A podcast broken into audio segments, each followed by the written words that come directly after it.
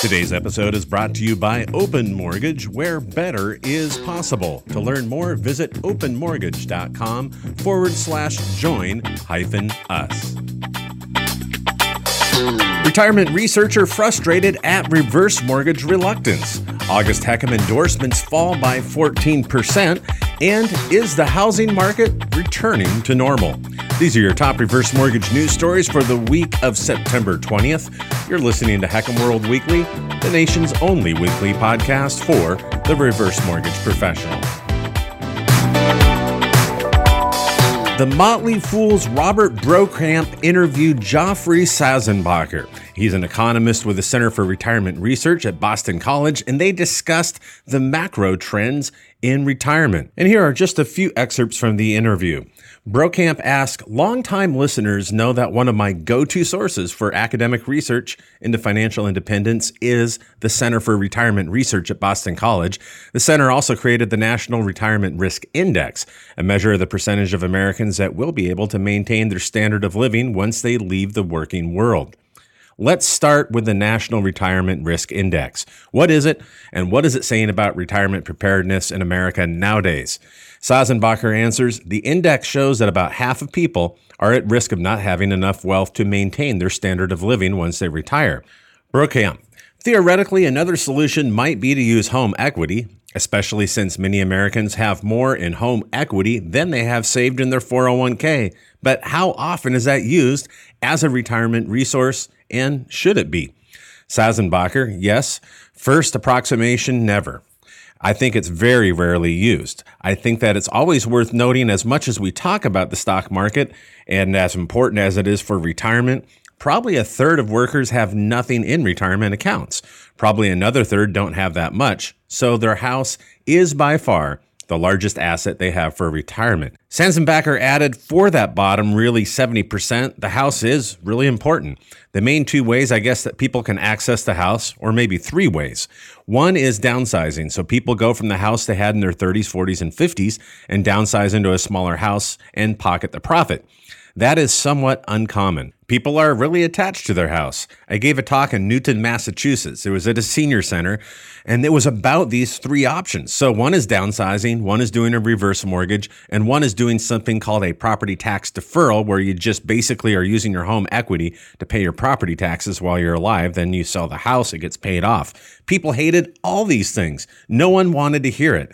I'm not used to a hostile crowd. It was not a happy crowd people don't want to sell their house. They have a lot of memories in their house. People don't want to take a reverse mortgage because I think, somewhat rightfully, they don't quite trust the industry. I think the industry has made a lot of strides over the last couple of years, has done a lot to reform things. Like, for example, you have a non borrowing spouse now. I think the industry is making strides, but people still don't trust it. Then the property tax deferral, a lot of times our income is restricted, so that's a bit of a problem. Brokamp says, yeah, people do have very emotional attachments to the house, and they are very uncomfortable with any concept that's similar to spending your house, because then that's what's going to happen. Sanzenbacher says, right.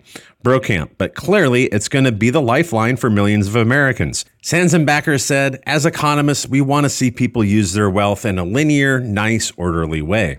As an economist, I pull my hair out saying, come on, use this store of wealth. But as a person, I know that The Economist is a crazy one because people do have these attachments to their homes, and that's normal. The Economist in me is frustrated, but the person does get it. When we finally received August HUD HECM endorsement data, one number jumped out a 14% decline in retail HECM endorsements from July to August. We had 3,679 endorsements recorded in the month of August, by the way. But the question is, is this a contraction in volume just merely an anomaly or the beginning of a trend? Reverse Market Insights John Lunde told Reverse Mortgage Daily in a recent interview this is where I'm always hesitant to read too much into a single month's number. September endorsements should tell us if this is a trend or just a blip. I would say perhaps FHA case number assignments could provide us a hint. With endorsements typically lagging four months behind the case number assignment, we can look to April 6,463 HECM FHA case numbers compared to August 3,769 endorsements, and we see roughly 57% or nearly 6 in 10 HECM applications ultimately funded and insured. We call that the pull through rate. Now, with May's case number assignments dropping about 8%, September endorsements may linger around 3,800 units. That's my prediction. Now, with nearly half of August endorsements coming from HECM to HECM refinances, New View advisors Michael McCully told Reverse Mortgage Daily 2022 should be the year to focus on organic growth. Rates are not likely to go lower, and home values are plateauing, leaving little room for legitimate refinance volume to continue. And I have to say, I couldn't agree more. The HECM World Weekly podcast is brought to you by Open Mortgage, where better is possible. To learn more, click on the banner on this page or visit openmortgage.com forward slash join hyphen us. Is the housing market returning to normal? That's a question that was asked in a recent column in marketplace.org. If you've been waiting out the housing market, hoping it may return to something like normal, well, we're not quite there. And there are signs that competition is loosening up a little bit. In fact, houses are staying on the market a few more days, and there's more new listings and fewer bidding wars. But some of that is seasonal as families return to school routines, and many are less inclined to make big purchases. So, what does a normal real estate or house buying season even look like anymore? In 2020, the usual seasonality of the housing market went out the window because the spring was so disrupted by the pandemic, said Danielle Hale, chief economist with Realtor.com. And then in the fall, when the housing market normally cools down, a lot of buyers and sellers were playing catch up and trying to make up for that missed spring home buying season.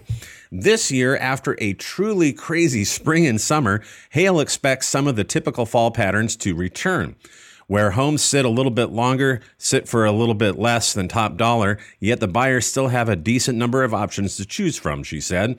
In fact, she said this week is considered the best time to buy in major markets such as LA, Denver, Boston, and New York City.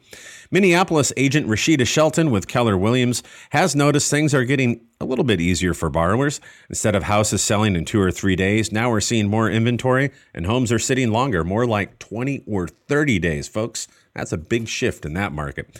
We're always away from the normal market, though, according to Taylor Marr, lead economist with Redfin, when prices go up in single digits annually instead of double digits that we've been seeing, that would be a more normative market.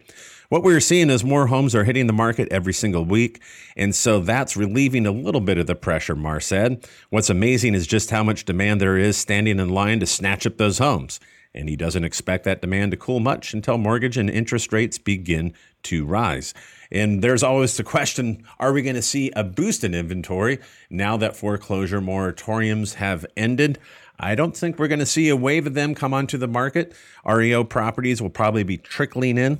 So don't look for a big surge in inventory. And don't forget, we have been underbuilding as a nation, new homes that is, for over a decade. So this pressure will continue for some time.